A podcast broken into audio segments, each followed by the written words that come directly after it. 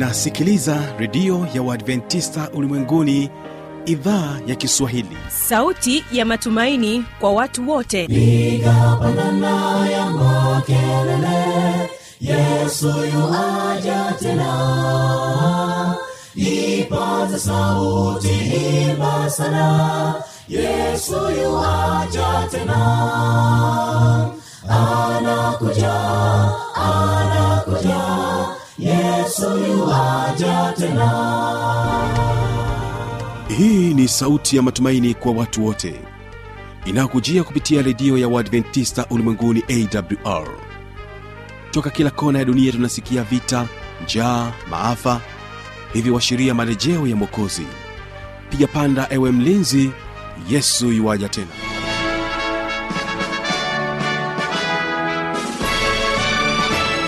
unaitegea sikio idhaa ya kiswahili ya redio ya waadventista ulimwenguni awr ikikutangazia kutoka hapa morogoro tanzania katika masafa ya mita bendi 25 lakini pia waweza kutusikiliza kupitia awr tanzania na rock fm vile vile tupo katika tovuti ya www awr nchini kenya tunasikika katika masafa ya 89.7 fm karibu sana mpenzi msikilizaji katika kipindi cha ijali afya yako pamoja na kipindi cha siri za ushindi kwa siku hii ya leo.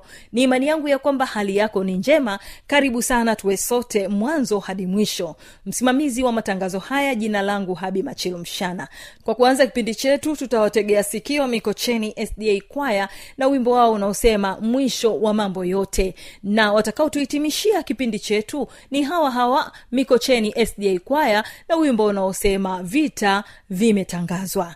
Basi kwa kuwa tunakwenda kuanza kipindi chetu tutapata fursa ya kuwasikiliza hawa mikocheni katika wimbo huu wa kwanza unaosema mwisho wa mambo yote. Wategee sikio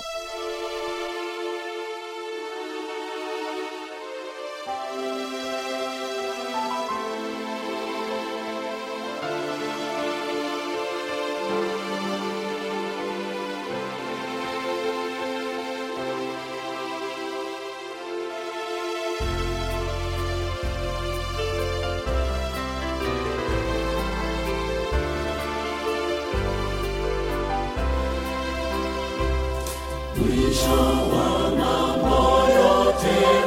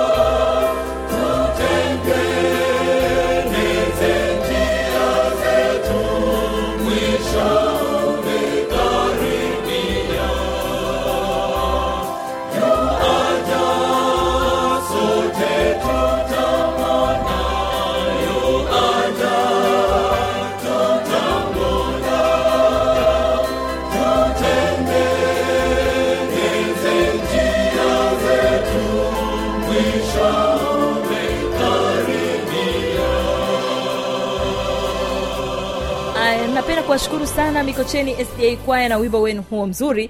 Na sasa tunakwenda kusikiliza kipindi cha ijali afya yako. Hapa tunaye joseph kabelela na mary mseli wanafunzi kutoka katika chuo kikuu cha jordan kinachopatikana hapa mkoani morogoro wakiwa wanasomea masomo ya saikolojia. Nao wanatueleza kuhusiana na jeraha la nafsi. Jeraha la nafsi ni lipi hilo? Ambatana pamoja nasi katika sehemu hii ya kwanza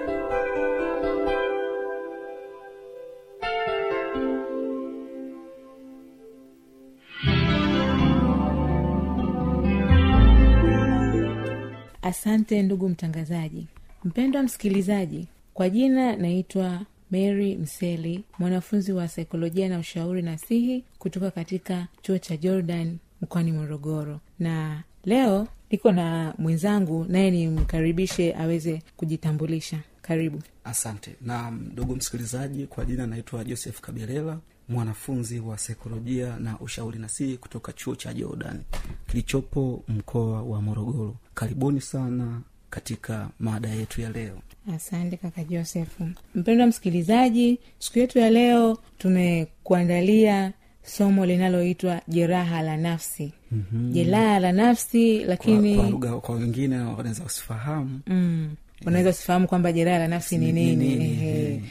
Kwa wenzetu wale wa- waingereza kwa lugha ya kiingereza. Kwa lugha ya Kiingereza, wanaoongea lugha ya kiingereza. Wao wanaita wana hii jeraha la nafsi kama trauma. Ndiyo. trauma. Kwa hiyo sasa hapa mtu anaweza akajiuliza jeraha la nafsi ni nini? Na tutaenda kuangalia vipengele mbalimbali kwamba jeraha la nafsi ni nini limesababishwa na nini dalili zake aina zake na nini afanye mtu ambaye anayehisi kwamba yeye ana jeraha la nafsi na kwa kwanza kabisa tutaanza kufahamu maana ya jeraha la nafsi lina maana gani. Na jeraha la nafsi tunasema ni changamoto ya afya ya akili ambayo mtu anakuwa na hali ya kuumia kwa hisia mawazo na hii hutokea kutokana na mtazamo wa mtu kwenye maisha kutokana na matukio ya- katika maisha yake. Inaweza ikawa mtu alipitia matukio au alishuhudia matukio ya hatari ya kutisha. Kwa hiyo yale mambo ambayo ameyashuhudia ameyapitia au inaweza kawa ni unyanyasaji. Kwa hiyo vile vitu ambavyo amevipitia ndo ndo hizo changamoto ambazo tunasema zinampelekea yeye anakuwa na hali ya kuumia anakuwa na hisia za maumivu anakuwa na mawazo katika nafsi yake. Na sio hilo tu tunasema jeraha la nafsi ni hali inayoogopesha usalama wa mtu na pia inaathiri vile watu wanavyojiona wenyewe wanavyowaona wengine hata dunia kwa ujumla. Sasa kutokana na lile jeraha la nafsi huyu mtu anaweza asijithamini akajiona yeye wa yeye hafai akawa anajilaumu. Au kaka joseph hapo unasemaje ndio na mm. labda mtu pia anaweza kaa najiuliza "Mm, wakizungu- mbona wamesema trauma lakini mi labda trauma navyoelewa katika nyanja zingine za kiafya labda kwa mfano kama vile kwa wenzetu wa madaktari au wauguzi mm. ni tofauti kidogo na kisaikolojia kwamba jeraha kama jeraha mm. tukisema jeraha tuna, ni kweli jeraha lakini jeraha lile kule kwamba jeraha linaloonekana kwa macho ya nyama haya mm. lakini hili jeraha la nafsi ni jeraha ambayo kwamba ni mtu anapata maumivu ndani Ndani ndani yake he. na jeraha hili hutofautiana kwa sababu tunatofautiana na sisi binadamu kwamba huwa ni tofauti inategemeana kwamba na mtu na mtu mwingine mm. kwa mfano wewe unaweza kukuta na jambo fulani mm. likakuumiza lakini mimi lisiniumize Ndiyo. Lakini pia wakati mwingine huwa nategemea na aina ya tukio lenyewe ambalo limemfanya huyu mtu aweze kuwa na hili jeraha la nafsi kuna mtu mwingine labda unakuta alishawahi kupitia mm. lakini kuna mtu mwingine hajapitia lakini kashuhudia tu kwamba kaona watu labda mauaji sehemu fulani kaona picha kaona eh, video yoyote ile ambayo- eh, tisha. ya kutisha inaashiria mambo hayo ambayo anaweza kasababisha yeye akaweza kuumia yanampelekea mtu huyo kuwa na, na jeraha la nafsi lakini pia wakati mwingine sasa huyu mtu ata, atakuwa na mawazo mm. mm-hmm, au hisia mbalimbali mara baada ya kuona tukio hilo au tukio hilo kuweza kumtokea. Kwa mfano mtu labda aishawai kupata ajali sasa akishapata ajali kwenye kitu fulani anaanza kuogopa kutumia aina hiyo ya usafiri mm. labda kama ni pikipiki Eh, mimi sipandi tena pikipiki mm. labda kama ni gari mimi gari sipandi nitakuwa labda napanda ndege kama ni ndege mimi sipandi tena ndege nitakuwa napanda mabasi tu mm. kwa hiyo ni hivyo ambavyo mtu anakuwa anajisikia au ana, ana, ana, anaanza sasa kuonyesha tabia tofauti tofauti au hisia mbalimbali mm. kuhusu mwendelezo wa maisha yake na jinsi ambavyo anaweza kuepukana na changamoto hiyo au kukabiliana na changamoto hiyo kwa wakati huo. Asante. Lakini mpendo msikilizaji sasa em, tumeshaona kwamba jeraha la nafsi ni nini. Sasa hem tuende tuone ili jeraha la nafsi linaweza kusababishwa na nini. Kwamba kuna vitu mbalimbali ambavyo vinapelekea mtu kupata jeraha la nafsi. Ndiyo, ndiyo. sasa tutaenda kuangalia vitu mbalimbali au mambo mbalimbali ambayo anaweza akampelekea huyu huyu mtu kupata hilo jeraha la nafsi. Ndiyo. kwanza kabisa tunasema kuna matukio ya kihisia kama vile kufiwa na mpendwa wako. Inaweza kawa na mtu wako wa karibu ambaye mlikuwa mnapendana sana. Ndio. na mlikuwa labda mmeshapanga mambo mengi ya maisha huko baadaye kwamba mtafanya hivi na hivi lakini kwa bahati mbaya huyu mtu akawa amefariki. Au huyu mtu labda akawa ametengana na wewe kwa namna tofauti ile. Na kupitia hilo tukio huyu huyu mtu lazima atapata jeraha la nafsi. Na inaweza kampelekea jeraha la nafsi. Japo tumesema yanaweza yakatofa- yaka- yaka- yakatofautiana. Mtu mwingine kwake inaweza kawa ni kawaida lakini kwa mwingine yeye ikawa ikamuumiza. kwao hapa tunamzungumzia yule ambaye anaumia. Pale ambapo anatengana na yule mpendwa wake ndio na ndugu msikilizaji tunapozungumza kuumia hapa tumaanishi kwamba kuumia tu kwa kawaida sawa tutaumia lakini kuna kuumia alafu unakuwa na mwendelezo Wa wa kuumia. kuumia kwamba huyu mtu jambo hili la kupotea kwa mtu huyu haliishi Ina- inakuwa gumu kwake Inakuwa gumu kuondoka. kuondoka Mm. lakini pia mtu mwingine anaweza akasababishwa na jeraha la nafsi kuwa na jeraha la nafsi kwa kushuhudia tu vurugu eh, au fujo au ehe, mfano akikawa labda vurugu kati ya wazazi au ndugu. Au ndugu kwa ndugu. kwamba katika mazingira ambayo yeye amekuwa katika familia yake mara nyingi amekuwa akishuhudia matukio hayo tu ya vurugu mara kwa mara. Eh, familia na migogoro mara kwa mara. Kwa hiyo kile kile kitendo kinakuwa kinamuumiza mara kwa mara mara kwa mara. Mpaka kinamjengea jeraha la nafsi. Lakini kuna wengine pia wao wanakuwa na wanapata jeraha la nafsi labda kwa sababu ya ukatili ambao anafanyiwa. Ndiyo. na hivi karibuni tunasikia ukatili jinsi unavyoendelea sehemu mbalimbali. Kuna siku moja kwenye taarifa ya habari walikuwa wametangaza familia ambayo ilivamiwa na majambazi ambao walikuwa wameenda wa, wa, wa kwa ajili ya kupata pesa kwa yule baba wa familia. Na kwa maelezo zaidi ya kwenye ile taarifa habari alisema kwamba yule mtu ali, aliuliwa mbele ya watoto wake. Na kuna baadhi ya, ya watoto walifanyiwa kitendo cha ukatili ambacho tunasema labda kitendo cha kufanyiwa ngono ile ya kwamba mtu kulawitiwa, eh, ndio. alifanyiwa bila bila ridhaa yake. Kwahiyo kwa hiyo hapo uta, uta, uta, utapata picha jinsi gani wale wale waliobaki baada ya, ya baba yao yule kufanyiwa ile tukio mbele yao hapa hata wewe mpendwa msikilizaji utajaribu ku, kuona kupata hiyo picha. Hawa watu watakuwa wamebaki katika hali gani?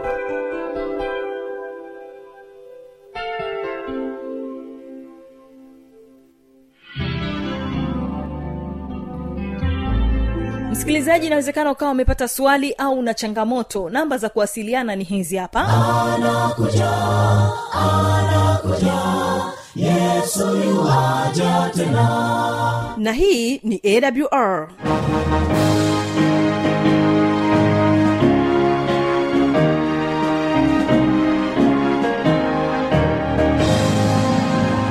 redio adventista ulimwenguni awr sanduku la posta 172 morogoro tanzania.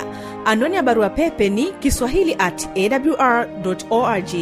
Namba ya mawasiliano simu ya kiganjani 653 570814 na pia unaweza kuwasiliana nasi na idhaa ya maasai kwa nambari 769986355 ukiwa nje ya tanzania kumbuka kuanza na namba kiunganishi alama ya kujumlisha 255 unaweza kutoa maoni yako kwa njia ya facebook kwa jina la awr tanzania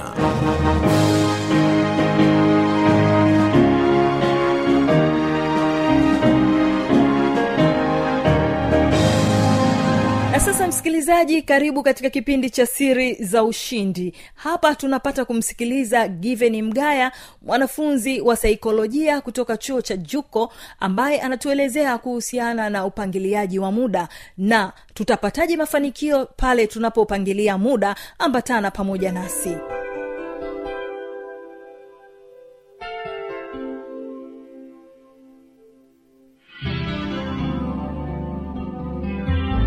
Kwa linaitwa Given Mgaya, mwanafunzi kutoka chuo kishiriki cha Jordan. Leo niko na mada inayohusiana na upangiliaji wa muda, kwa namna nyingine tunaweza kusema time management. Ah, ningependa kwanza kutoa maana ya upangiliaji wa muda sema hiki ni kitendo cha kugawanya au kugawa muda wako ulionao namna utakavyotumia kwenye shughuli zako zote mbalimbali mbali, kwa ufanisi mkubwa hii ina maana ya kwamba unapokuwa na muda muda wako unapaswa utenge kwa namna ambavyo utatimiza majukumu yako. Ndugu msikilizaji ufanisi na umahiri wa matumizi ya muda kiujumla unaonekana kuwa rahisi kwa baadhi ya watu ukilinganisha na watu wengine. Lakini kila mmoja anaweza kujenga au kutengeneza namna bora ya kutumia muda wake vizuri. Ndugu msikilizaji bila namna bora ya upangiliaji wa matumizi ya muda inaweza kukupelekea au kukusababishia miongoni mwa mambo yafuatayo. Jambo la kwanza inaweza kufanya uzalishaji wa kazi zako uwe ni hafifu. Kwa lugha nyingine tunasema kwamba usipopangilia vizuri muda wako unaweza ukafanya kazi zisizo na ubora. Kutokana na kwamba kuna wakati unaweza ukachelewa kuutumia vizuri muda wako halafu ikafika wakati ambapo kazi yako inapaswa iwasilishwe halafu wewe una kazi nyingi na ndefu ambazo bado hazijakamilishwa. Kwao kutokana na kutotumia vizuri muda wako unajikuta kazi ambayo unaifanya kwa wakati huo inakuwa na ubora hafifu. Lakini shida nyingine ambayo unaweza ukaipata kutokana na kutotumia muda wako vizuri ni kushindwa kufikia au kuendana na shughuli ambazo zinakuwa na ukomo wa muda kwa lugha nyingine tunaweza kusema kwamba kuna wakati huwa tunakumbana na shughuli ambazo zinakuwa na deadline. Kwamba umepewa kazi fulani afu unaambiwa baada ya siku mbili au siku tatu hiyo kazi unapaswa uwasilishe. Au kama uko katika mradi fulani umepewa mradi ambao unatakiwa uutekeleze lakini umepewa muda kwamba huu mradi utapaswa utekelezwe baada ya miezi sita minne au mitano na kadhalika sasa unapokuwa umepewa kazi za namna kama hiyo ambazo umepewa ukomo wa muda kama haujapangilia vizuri muda wako inaweza kukupelekea ukashindwa kutimiza kazi za namna kama hiyo.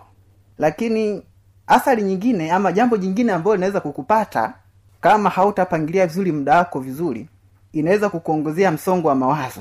Hii ina maana ya kwamba msongo wa mawazo kwa kiwango kingine huwa unasababishwa na matumizi mabaya ya muda kama nilivyoweza kueleza athari iliyopita hapo nyuma ya kwamba inaweza kukufanya ukashindwa kufikia ama kuendana na shughuli zenye ukomo wa muda au tunasema kazi zenye deadline. Sasa unapokuwa umeshindwa kutimiza shughuli ambayo ina ukomo wa muda au inakuwa na deadline moja kwa moja inakupelekea unakuwa na msongo wa mawazo unakuwa na wasiwasi. Je utafukuzwa katika hiyo shughuli? Utatemwa katika hiyo kazi? Kwa mwisho wa siku inakupelekea unakuwa na msongo wa mawazo. Lakini jambo jingine unaposhindwa kupangilia vizuri muda wako inaweza kukuharibia uzani wa utendaji wako wa kazi. Kwamba kuna baadhi ya kazi ukishapewa zinahitaji uzitengee muda maalum. Na ukishatengea muda hiyo kazi yako itakamilika kutokana na muda ambao unao. Sasa pale ambapo unakuwa umeshindwa kuupangilia vizuri muda wako inakupelekea unashindwa kutengeneza uzani katika utendaji wa kazi yako. Utakuta kuna kazi nyingine umeitengea muda mwingi zaidi afu kazi imekamilika haraka na muda umebaki na kazi nyingine umeipangia muda mdogo na umeshamaliza muda ambao umeipangilia lakini kazi bado inahitaji muda. Na athari nyingine ambayo unaweza kukutana nayo ni kuharibia sifa ya taaluma yako. Hii ina maana gani? Kwamba wewe ukiwa kama ni mfanyakazi au mwajiliwa na waajiri wako au wafanyakazi wenzako wanakupatia kazi ambayo unapaswa itekeleze baada ya muda fulani. Ukishakuwa umejenga mazoea ya kutopangilia muda wako vizuri bila shaka utakuwa unakumbwa na adha ya kutokamilisha kazi zako kwa wakati stahiki. Sasa unaposhindwa kukamilisha kazi zako kwa wakati stahiki na wewe ni mwajiliwa hata kama labda ni mwajiri unashindwa kutimiza majukumu yako kwa wakati stahiki inakuharibia sifa yako na unakuwa na sifa mbovu. Na yoyote inatokana na wewe mwenyewe kushindwa kupangilia vizuri muda wako. Ndugu msikilizaji ningependa tufahamu kwa nini kuna umuhimu wa kupangilia vema muda. Kwa nini tunakuwasa upangilie vema muda wako? Jambo la kwanza ni kwamba tunahitaji uimarishe au uboreshe utendaji wako. Hii ina maana hii unapopanga muda wako kwa ajili ya shughuli au kazi tofauti inakusaidia kutambua ni muda wa kiasi gani utautumia katika kutekeleza jambo fulani. Hivyo kufanya upunguze masuala ya kuahirisha majukumu yako pasipo na sababu maalum.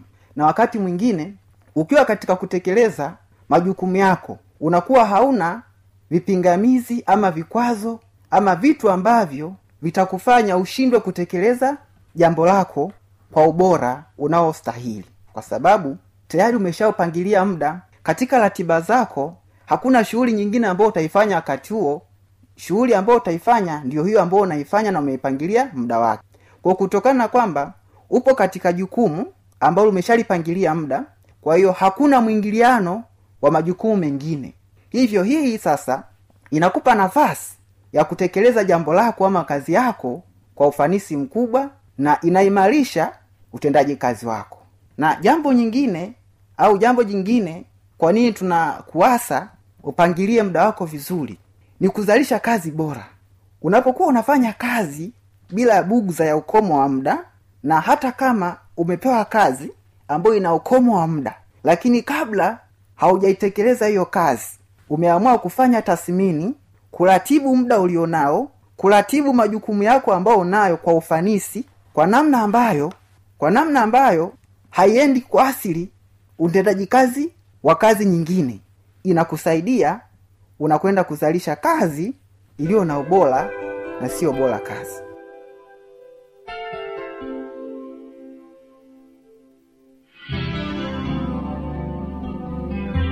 na kwa kufikia hapo hatuna la ziada. Tumefikia tamati ya vipindi hivi kwa siku hii ya leo. Asante kwa kuwa pamoja nami. Mimi ambaye nimekuwa msimamizi wa matangazo haya jina langu habi machilumshana ni nikutakia usikilizaji mwema wa vipindi vinavyoendelea. Kumbuka tu ya kwamba kesho kipo kipindi cha biblia ya kujibu usipange kukosa. Ninakuacha na wimbo unaotoka kwao mikocheni sda kwaya unaosema vita vimetangazwa. Amani ya bwana idumu kuwa pamoja nawe